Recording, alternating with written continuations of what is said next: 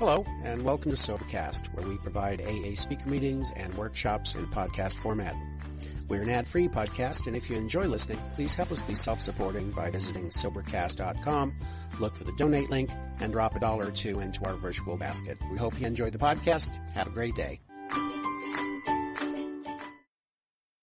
Good morning, everybody. Good morning. I know this is a little uh, early for a workshop, but here we are. My name is Bill, and I'm an alcoholic. Hi, Bill. Jay, the alcoholic. And what we're going to do this morning um, is talk about has AA lost its edge? You hear a lot of things around Alcoholics Anonymous, and one of the things that you hear is that there was a time we had a 75% success rate, and now it's down to 10, maybe 5% or less. That we've lost something.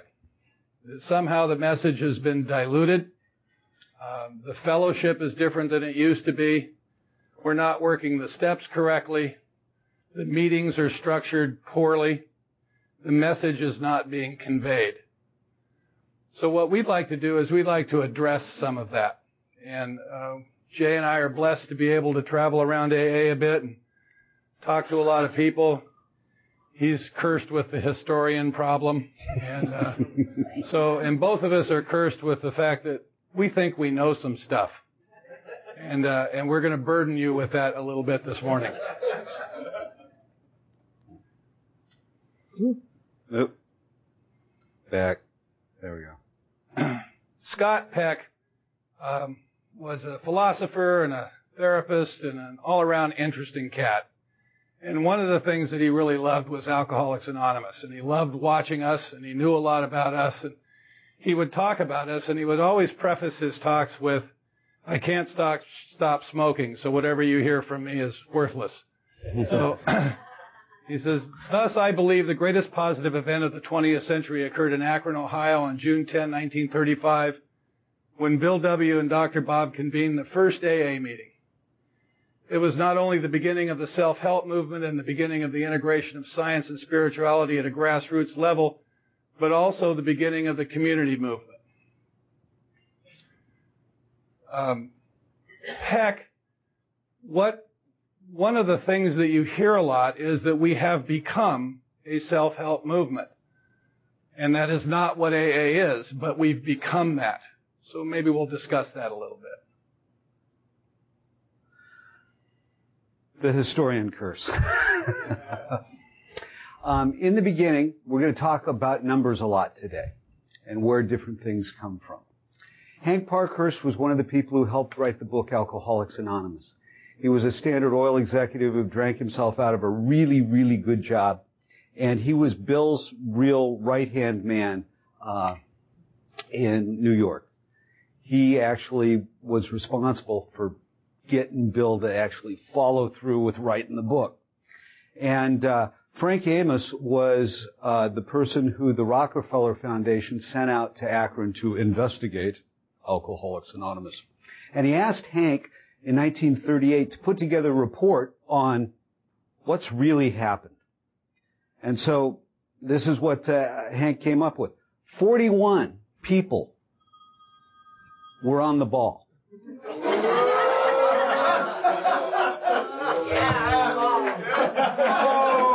Here's, here's one who is not. in fact, the, the, he's, he is, he is in the next section, which is questionable. we did that on purpose. Yeah. And of that, uh, there were six that were questionable. Twelve of these people that were in AA at the time were so difficult that they were practically denied. Okay?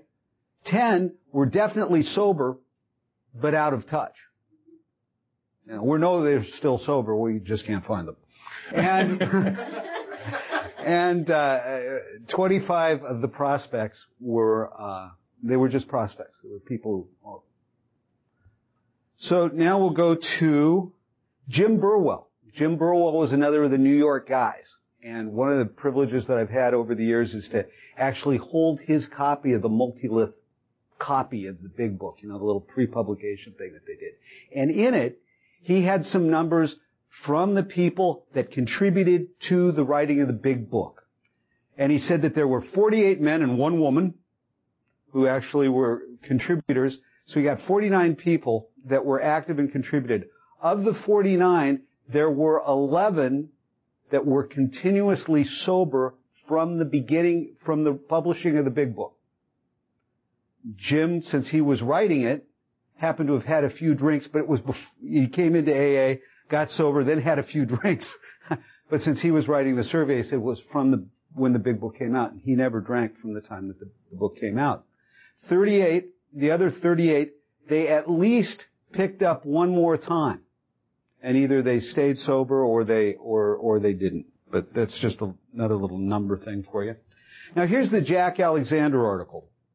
And, uh, in, in the article, Jack talks about that AA is 100% effectiveness with the non-psychotic drinkers. These are technical terms. Right.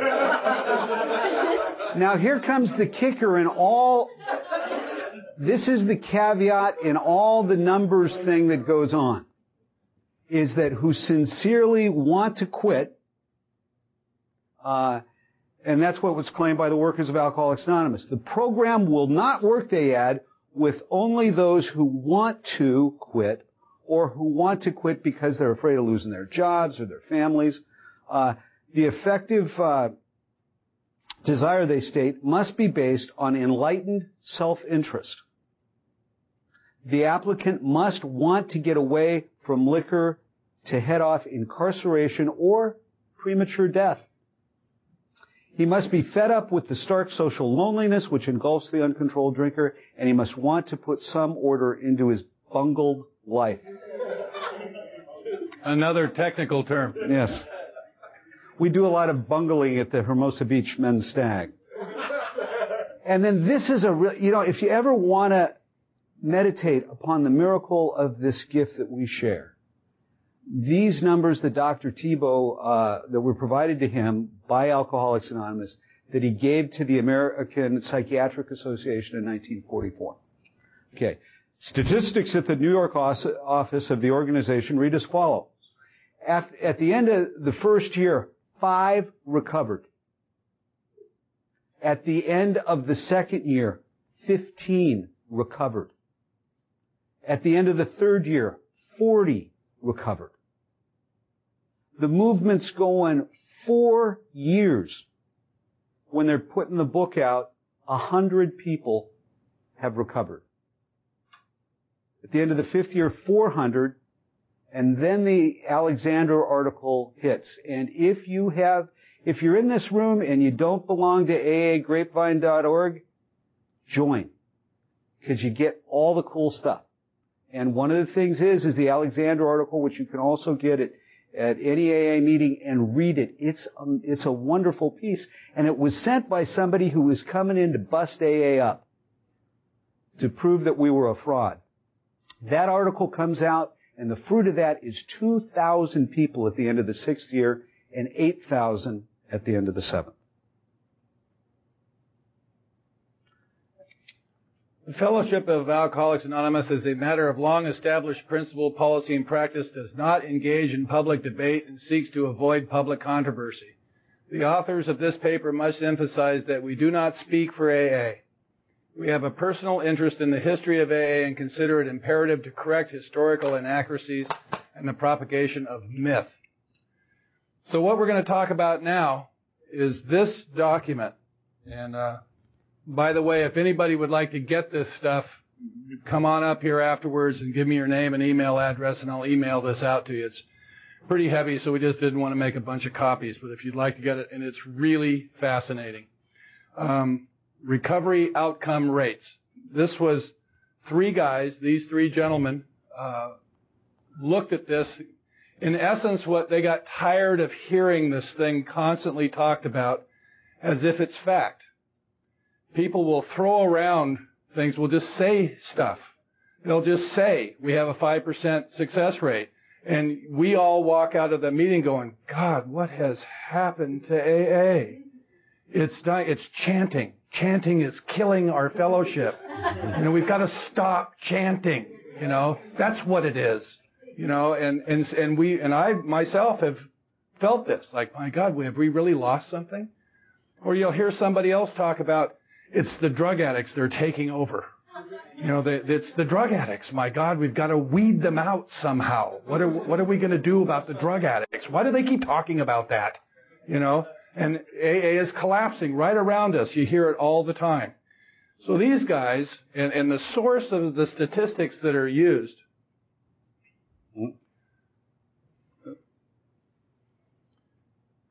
This paper is written for AA members an intent, and is intended for internal and public circulation as an item of AA historical and archival research. It is offered to help inform the AA membership and academic researchers of a widely circulated misinterpretation and mischaracterization of AA recovery outcomes. Go ahead.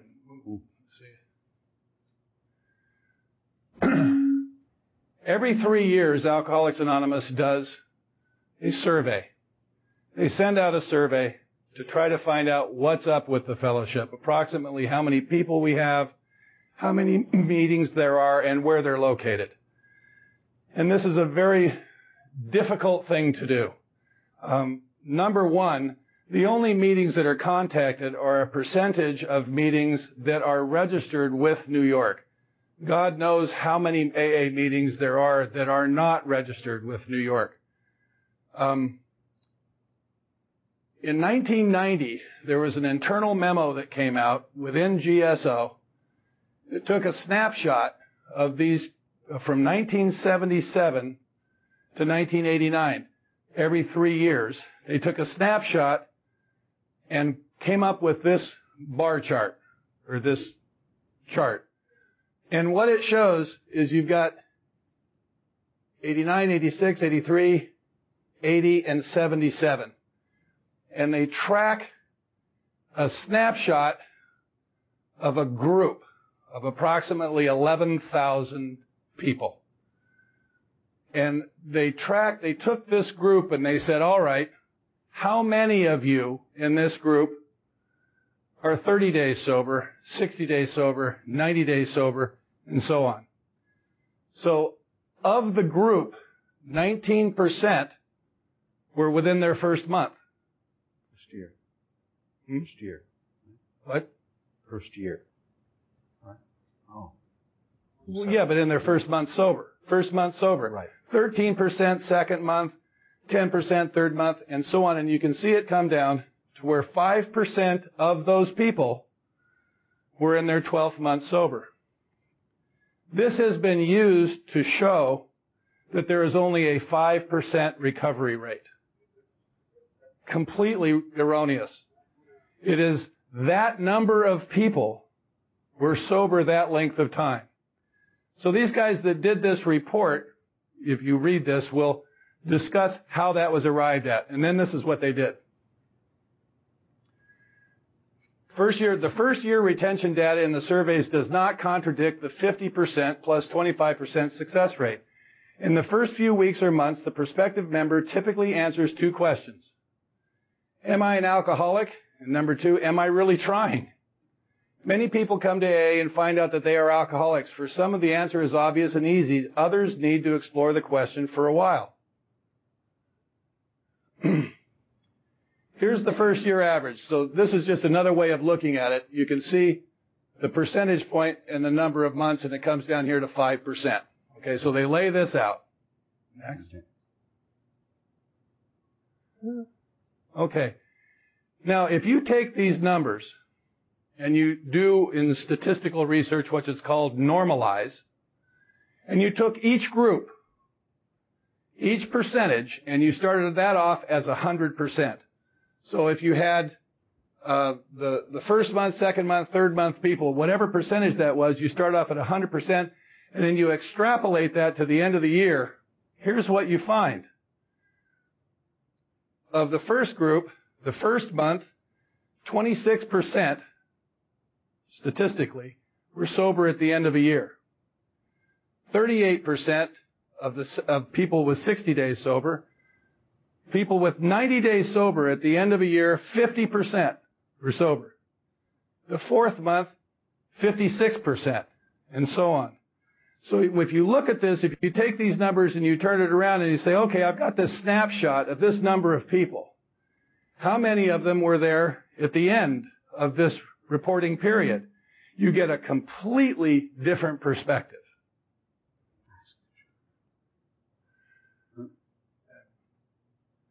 So here's another way of looking at it.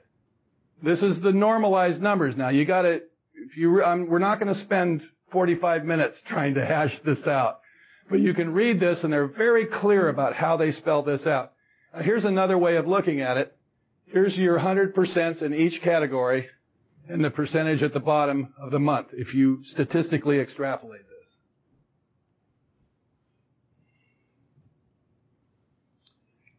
One other thing. When you look at the reporting that comes out of New York, one of the things that's used is in the last couple of surveys, the level of population has flattened out, the number of groups has even dropped a bit, or the population has dropped a bit. You've got to look at this. You got a bunch of people back in New York that are doing the best they can with what they have. There are no attendance records. They have no idea. They have absolutely no idea how many AA meetings there truly are in the world or in the United States, much less the world. They only know the ones that report to New York. So they take these numbers and then they try to adjust them over a period of time when they believe, because they're, they're using estimates. In 93 and 94, a major revision occurred in the GSO accounting methods and record system. The number of groups reported no longer included those described as meetings. These are East Coast people. We're West Coast people. Mostly we have meetings. We don't have groups. And California is 20% of the population as far as we can tell of Alcoholics Anonymous. Just California. So they eliminate meetings. Which chose not to be considered groups. Those meetings, typically special interest, alcohol and pill and family meetings, men's stags, men's stags, women's stags, you know, special interest groups.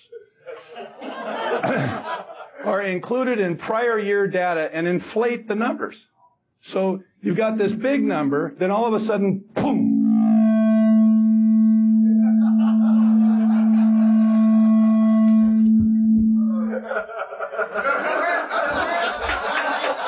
I'm getting, I'm getting cranked up.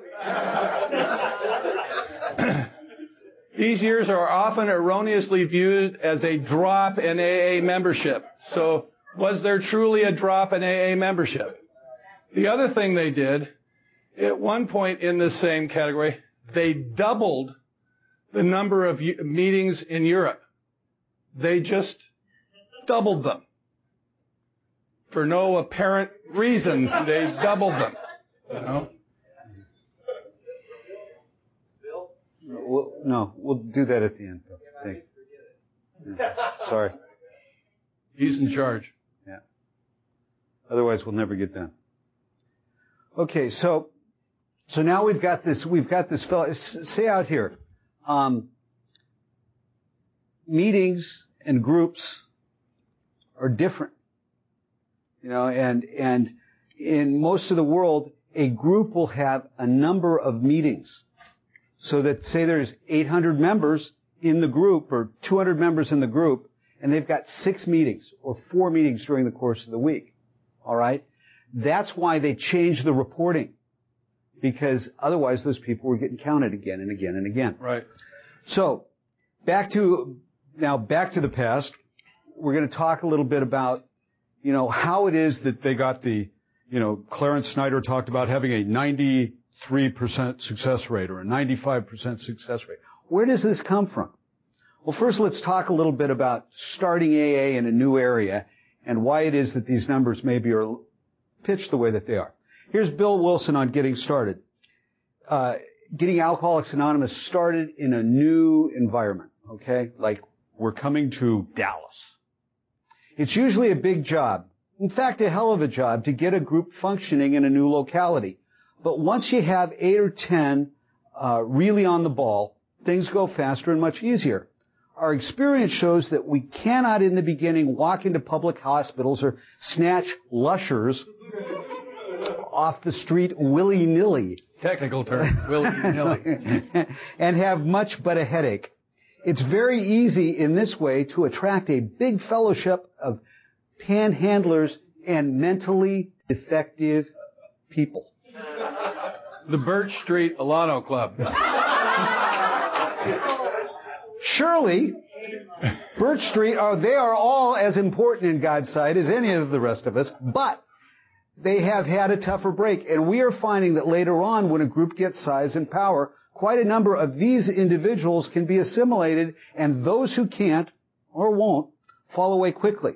But if you get too many of them in the beginning, you are really likely to find out that your home becomes a drinking club, a hospital, a bank, or a nursery. So I like to say this is the price of the success rate that was given back in the day. Okay? Because they had this little thing called pre-screening.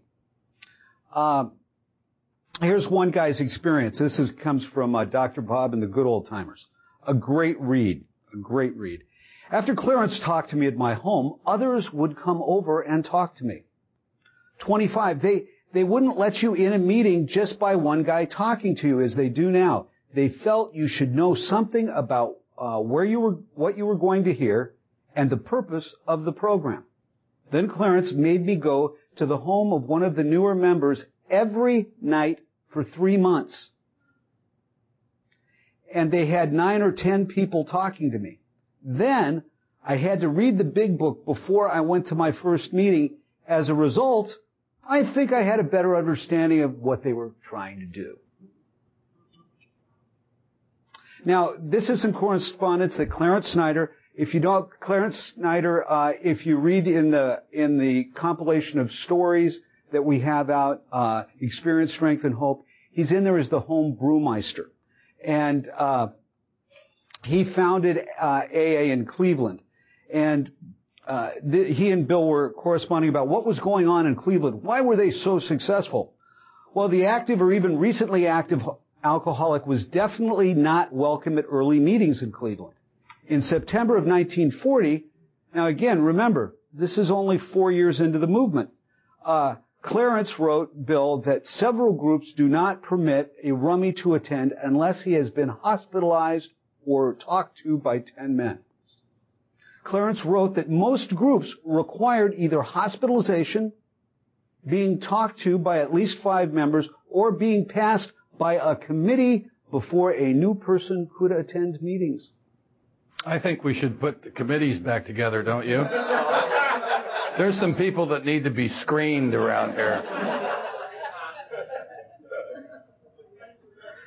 My mind uh, is a committee at times. So, and you hear a lot about, you know, the wonderful work that Sister Ignatia did, and, and she and Dr. Bob did.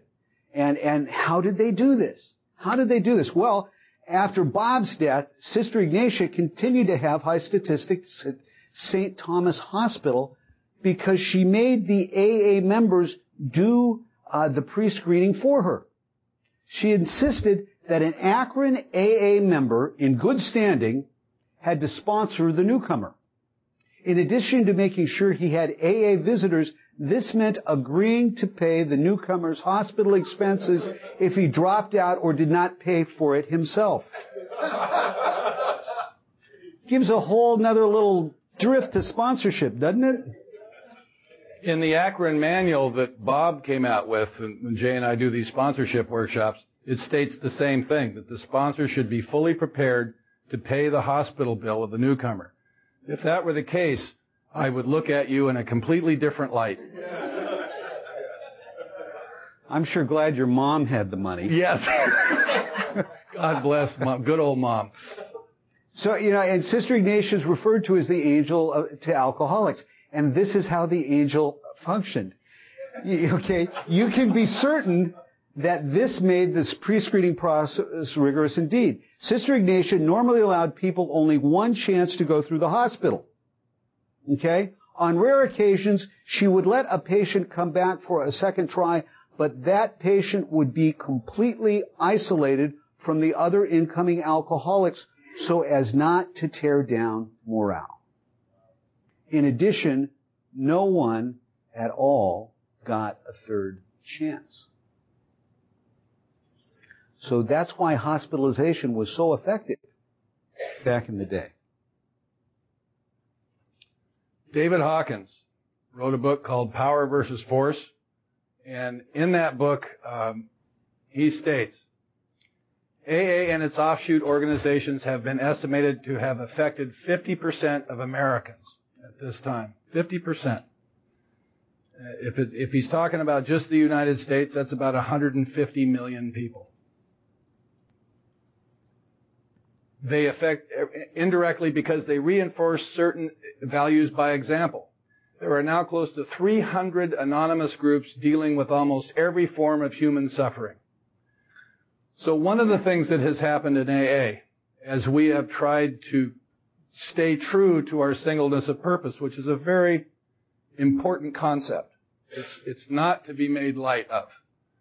And the way Alcoholics Anonymous has approached singleness of purpose, it has given its program to absolutely anybody who wants it. Anybody. Almost. Almost. there, there, there's the few. Well, we'll, we'll get to that. but the way we've done this is we've said, you have a cocaine problem, you have a heroin problem, you have an eating disorder, you have a, start a group here. We will help you. We will help you. Here's the material, here's the literature, here's the book, here's the steps, here's the traditions. You know, we don't keep that to ourselves. We let anybody start. Now, if you look at the growth of AA, I believe this must be considered. The growth of these other 12 step programs must be considered as an offshoot of Alcoholics Anonymous. Cocaine Anonymous, one of our biggest brothers around here. Good old CA. Um, we contacted their general service office. Amount of sobriety. 1 to 90 days, 29%. 4 to 6 months, 12. 7 to 9 months, 6. 10 months to a year, 13%. 2 to 5 years, 23%. 2 to 5 years. 6 to 10 years, 8%. 20 years, 7%. 21 plus years, 2%. There are estimated 2,000 meetings a week worldwide. Uh, we thought there would be more meetings than that. I've traveled Europe a little bit, and Cocaine Anonymous is growing dramatically in Europe. I mean, some would say it's stronger, more structured, and organized in England than AA is. This is a really cool logo, isn't it? Um, I'd really, uh, if you want, take a look at this. This is the Iranian Narcotics Anonymous website. And um, for our brothers and sisters in the Islamic world, if you drink, this is considered a punishable crime, much different than with us. In some cases, even a capital crime. But doing dope ain't. So not only can you, uh, you know, a drug problem is different from an alcohol problem because it's not moral. Okay? And so what's happening is, is in the Islamic world, just like here, the AA tent's wide open. You know, everybody can come to the open meetings and, you know, they can hide out in the closed meetings and say they're alcoholics. Destroying the inner fiber of Alcoholics Anonymous.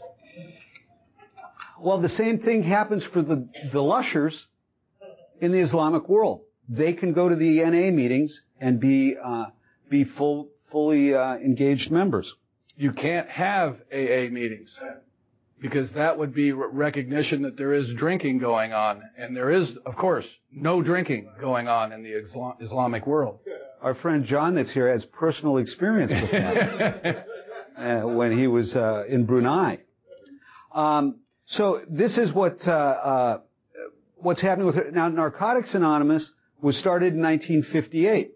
So in 1978, they said that there were fewer than 200 registered groups in three countries. By 1983, there are more than a dozen countries and 2,966 meetings. In 1993, 60 countries had over 13,000 groups holding over 19,000 meetings. In 2002, 108 countries had 20,000 groups holding over 30,000 meetings. In 2005, 116 countries had over 21,500 groups, and in 2007, there are over 25,000 groups holding over 43,000 weekly meetings in 127 different countries. That's huge. And It's a lot of people.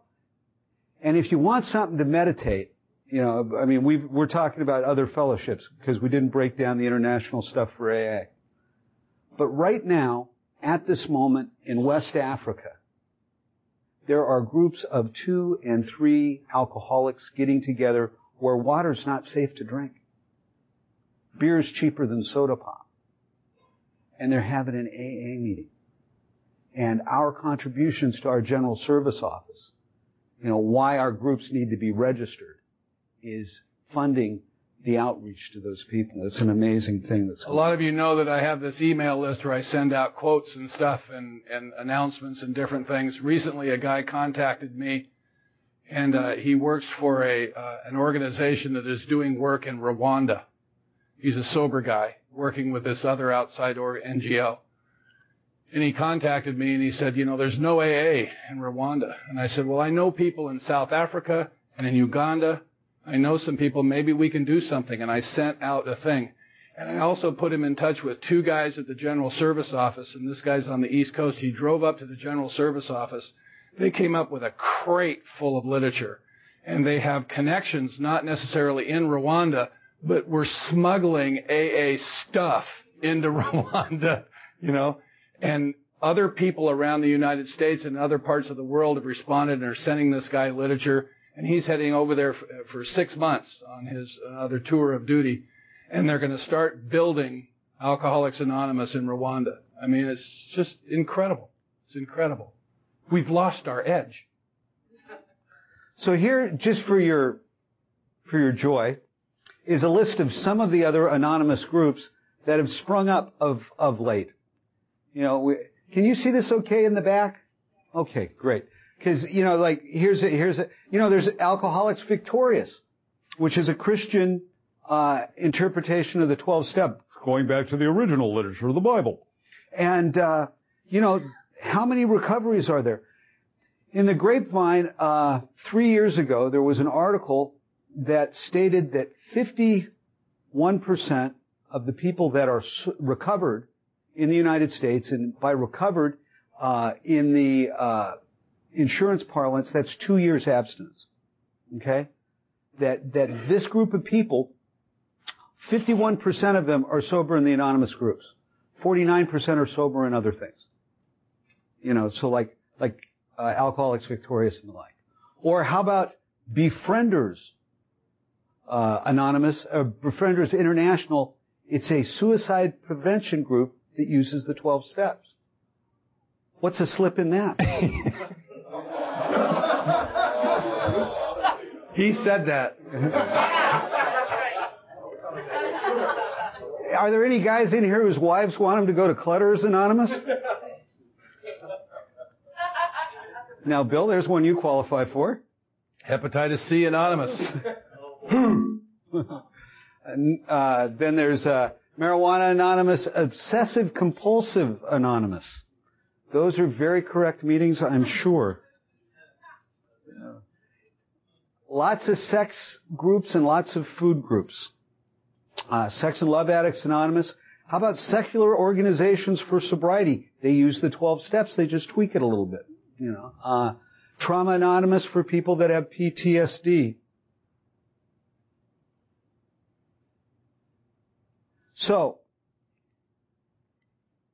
We've talked about the problem, or a perceived problem, but what's the solution? Are we going to do Gresham mm-hmm. first? Or? Well, let's see. Yeah. So, to describe the problem, uh, there's this this uh, wonderful thing that was written by a guy by the name of Tom Powers Jr., who also is involved in another split-off movement called All Addicts Anonymous. They do things very correctly. They're an interesting little group up in Northeast uh, New York. I had the pleasure of going up and going to the spot, and it's their their their literature is very fascinating. But anyway, he uh, took a economic uh, model, which is Gresham's law, and Gresham's law says that bad currency tends to drive out good. In other words, if they're valued the same, that the bad currency, people are going to use that more than they will the good. And so it, it drives the good down. And that this has been operative in Alcoholics Anonymous, that weak AA is tending to drive out the strong. So, there are three ways of working AA. We use coffee as a metaphor because it works really good, right? Strong, the original way, proven powerful and reliably effective for over 70 years. The medium way, which is not so strong, not so safe, not so sure, not so good, but still effective. And the weak way, which is no way at all, but literally a false teaching. It's a corruption of the stated program. So what's strong? You do all 12 steps and keep on taking them. Keep on taking them. Practice rigorous honesty. Takes and continues to make restitution. No, we're not perfect. um, admits faults, prays and meditates daily, goes to two or more AA meetings weekly, actively works the 12th step. Bill, what's medium AA? I think we're all familiar with medium. If you've uh, been around any length of time, you've done medium. Yes. Um, medium works pretty good. Not necessarily for the psychotic alcoholic, though. it starts off with a bang. You stay sober, and then you procrastinate on the parts you don't like, maybe the God steps or the inventory steps. One meeting a week, that should hold us together. Less and less self-examination. It's hard to self-examine when you're taking others' inventories. Uh, no effective sponsorship. You can say you have a sponsor, but it's been months since you've talked to him. Um, and service at a group level. The mistaking for activity for action does not mean that the activity is bad. But there's lots of people in AA that say, well, I don't sponsor people, I do other things. So, and they're, you know, they're secretary of the meeting, they flip hamburgers at the Labor Day picnic, they're treasurer, they do a lot of stuff, which is positive. It's all part of being part of the community. But in the end, I think it, there's an emptiness to that because it's all about me doing things. And then finally, weak AA. And if you've ever been around for a long time, there's also sometimes that we've done weak AA. But, but as a program of recovery, you know, unlike the medium, big chunks are left out of the program. You go to lots and lots of meetings and you stay away from the first drink. It's like being a sober elk. You know, the, the, the deal about being in the, in the group is, is that the primary thing is we don't drink. And we go and do lots of stuff. The people who founded this program absolutely did not believe that it was possible for anybody to stay away from the front drink without spiritual help. And the whole program was set up for those who were beyond human aid. And yet, we found that this process is so incredibly powerful that you can just do a little bit of the spiritual exercises and still not drink. Now, whether you have a rich and full life, whether you actually have the spiritual awakening and all the fruits that, that come from Alcoholics Anonymous, we can, we can talk about that for a long time. If all you have is meetings, if that's all you have in AA, and, and you've fallen victim to the belief that if I go to 875,000 meetings a week, I'm doing AA. That that's what AA is, is lots of meetings. That's what it is. If you've fallen victim to that, it becomes critical how the meetings are run. Because that's all there is. The entire message that you receive is from the meetings. Therefore, it's got it's critical and I, my personal belief is that a lot of this, the AA has lost its edge, has come from this group. From people that are very concerned about how the meetings are degenerating. Because when they walk into that meeting, they're walking in to meet with their sponsor. That's their sponsor, is that meeting. That's where they get the message. That's the only place they get the message. is in that meeting.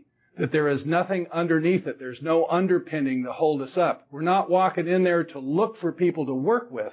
We're walking in there to actually hear the message that we need.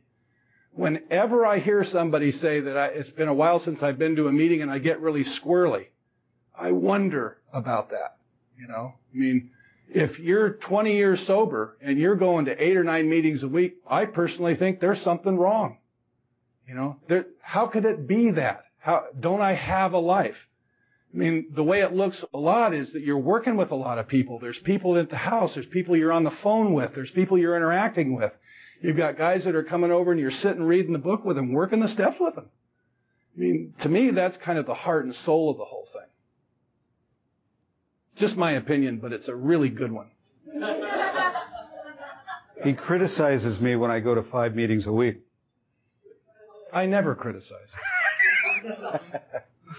so the other thing that we think that's really important is, aside from this idea that the, that the, that the core of Alcoholics Anonymous is, is working with others. And uh, my philosophy and the thing that we're always talking about is, you know, I, when I was 28 days sober, I had a guy ask me to sponsor him. I had already gone through the first seven steps and uh, with my sponsor, and I called him up. I said, "What do I do?" And he said, "If they're sick enough to ask you, you can't hurt them."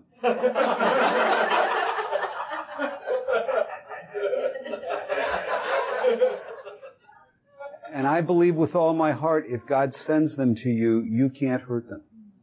You know. And people say, "Well, I don't sponsor people." You know, or I'm not good at it. Well, just a second. Bill Wilson worked with, say, 700 people before he even went to Akron. None of them got sober. Was he good at it? Is there any of the spiritual exercises that we're good at? I mean, there's the whole not drinking thing up front. There's none of these things that are, but over time, as we get after it, we grow in effectiveness. And that's what this thing is about.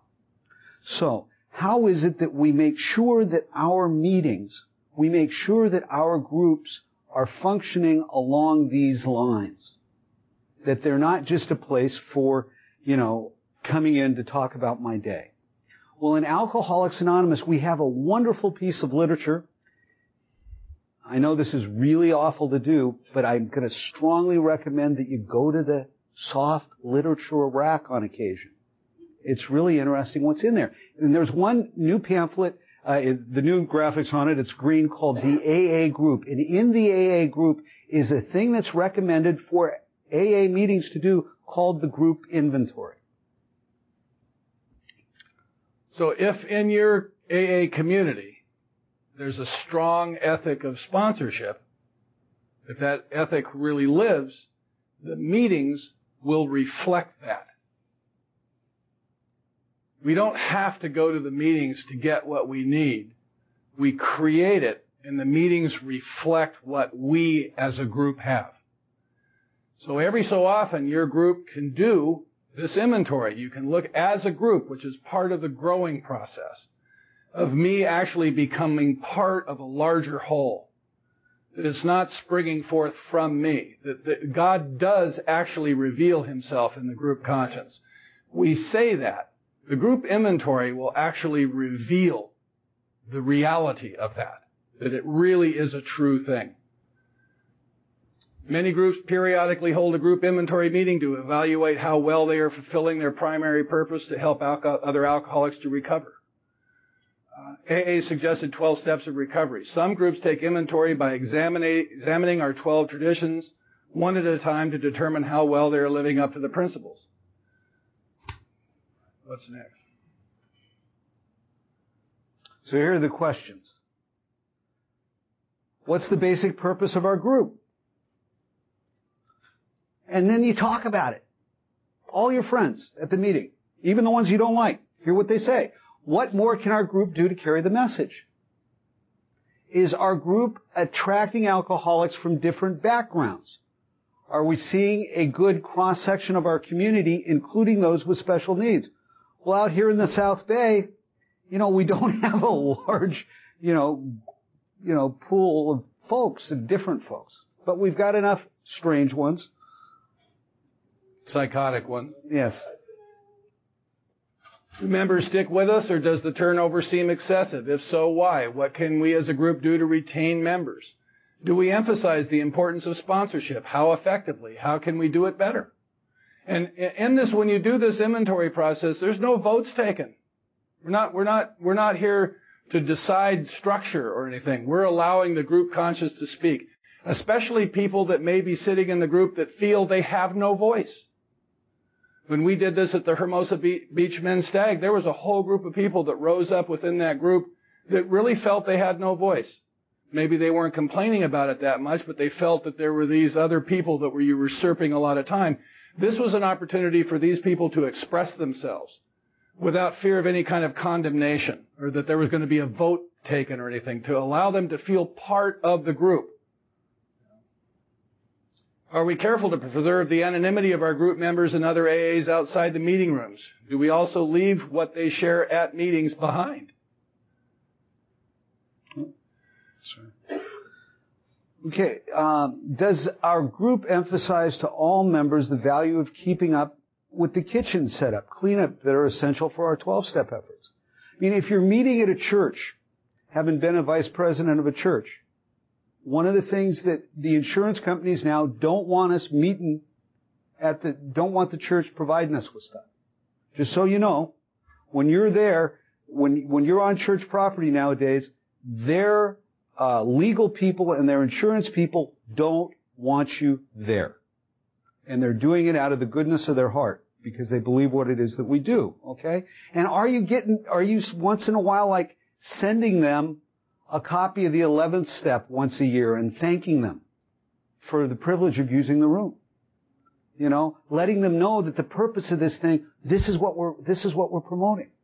Um, and you think that they know, but you know, the, the boards turn over and folks, you know, folks don't, uh, don't know. Are, uh, are all the, uh, members of the group, uh, able to speak at meetings and participate in other group activities? Um, nine, are they mindful that holding office is a great responsibility not to be viewed as an outcome of a popularity? In other words, when you're having a group uh, vote, is it that you're just voting for your buddies? Or are you voted for the woman or man who could most benefit from being of service? And ten, are we doing all we can to provide uh, attractive meeting places. Does our group do its fair share toward participating in the purpose of AA as it relates to our three legacies, recovery, unity, and service? What has our group done lately to bring AA message to the attention of professionals in the community, the physicians, clergy, court officials, educators, and others who are often the first to see alcoholics in need of help? How is our group fulfilling its responsibility to the seventh tradition? So, you know, a lot of these questions you can just check off. You can say, well, hey, we're doing pretty good, or this really doesn't apply. But when you ask yourself the question, what are we doing to, to carry the message out to professionals, you know, and the answer to a lot of groups is, well, nothing. We don't do that. We're just here in the Alano Club and we just meet and that's what we do. Good morning. You know, maybe it's time to do more. Maybe you might think, stop and think about that. If your group asks itself that question, Maybe there's somebody there that you don't even know about who's a doctor. And he says, well, you know, I could really use a couple of people to come over to the hospital where I work at and talk to these people because they don't know what to do with these alcoholics. They just, you know, that question might come up.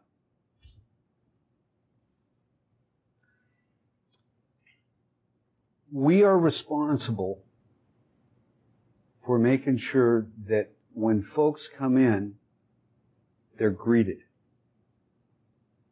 And if you're, you know, and if you, sh- if you're showing up at the meeting and you're talking to your friends and you're not greeting the new person, what are you doing? You know, what are we doing? You know, and, and for me, it's really important to realize that the people that I'm meeting in Alcoholics Anonymous might not be on the same terms that I met them when I came into AA. In other words, I came into an AA where all I had to do for entertainment on any given moment at any given day was go down to the Alano Club, order a cup of coffee, and there'd be a phone call within a few hours that there was a 12-step call and I had a Pinto that I'd been living in and I could go out and get them. And they said, don't talk to them, but just bring them back. You know? And, but I mean that that's how I engage with them. That's not the way you meet people now in Alcoholics Anonymous. So what is it that we can do? How can we as a group use all the great resources that we have to make Alcoholics Anonymous inviting and effective to the people that come in? So, you know, kind of wrap this thing up, what's really happened?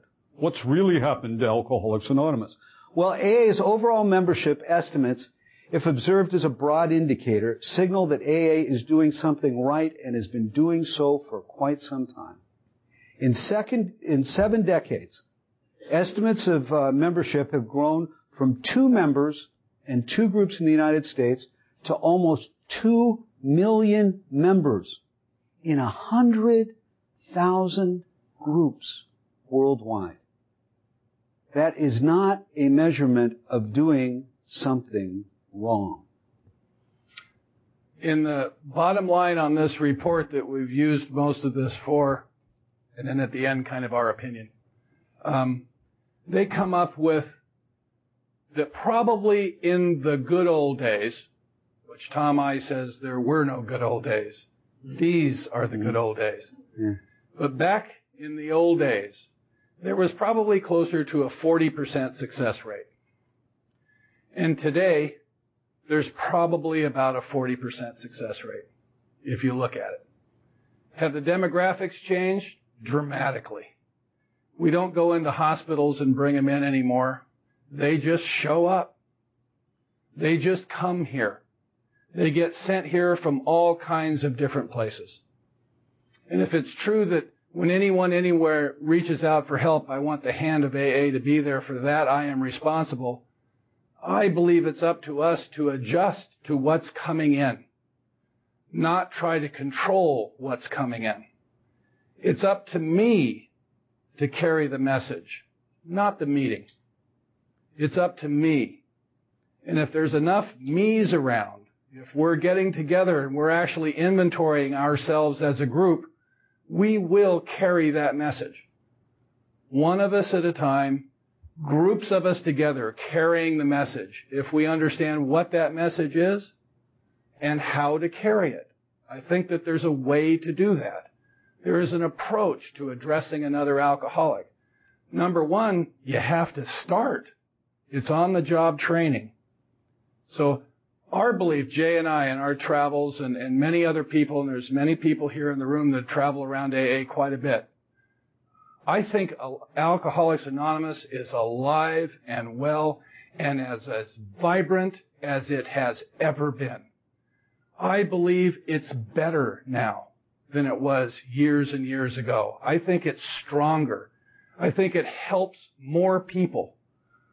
I think the singleness of purpose that we talk about is alive and well. You can look at the number of groups that we have helped start.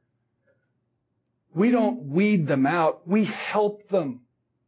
We don't talk about them and shove them away. We bring them in and then tell them where we think they should go to get the help they need. You know, I'm, connect, I, I'm an Alcoholics Anonymous guy. I have connections in Cocaine Anonymous. I have connections in Narcotics Anonymous. I know people. I just went and spoke at a retreat for Crystal Meth Addicts Anonymous. You try spending a weekend with a bunch of tweakers. there, those people are quick. And then they have no teeth. You know, what's that about? You know? I hear, I hear people, I hear people say in my travels that well, if they ask me to go speak at another fellowship, I don't go. I don't have that experience. I will go anywhere God sends me. Anywhere. Why wouldn't I? How do I know why I'm supposed to be there or not? Alcoholics Anonymous goes anywhere. It helps those people. They're our brothers and sisters. They're not an opposing uh, organization that we are in competition with souls for.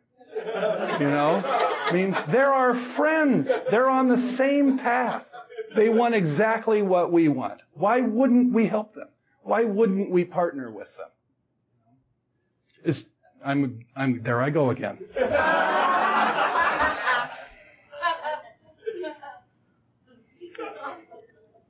One of the things that is, uh, that is wonderful is when somebody new comes into Alcoholics Anonymous and they don't know what it, where they are and they say, "Oh, I'm an addict," or "I'm a substance abuser," or that kind of stuff. And how is it that we, you know, where did we get in this thing where we yell at these people? You know, they haven't been able to diagnose themselves yet. And what we're here to do is to help them diagnose themselves. What are you? Back to this thing about the two questions that we have to help people with.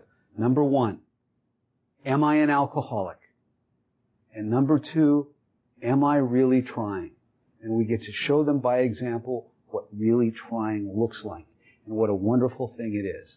And this roundup and the people that are involved here and the stuff that goes on in raising the consciousness of our community and that we get to carry out is an amazing privilege.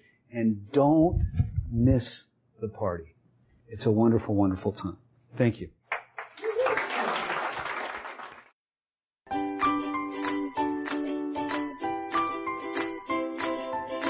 Thanks for listening. I hope you enjoyed the podcast. Sobercast is ad-free, and we'd like your help in order to keep it that way. So if you'd like to help us be self-supporting by pledging a dollar to a month, visit Sobercast.com and look for the donate links. Thank you very much.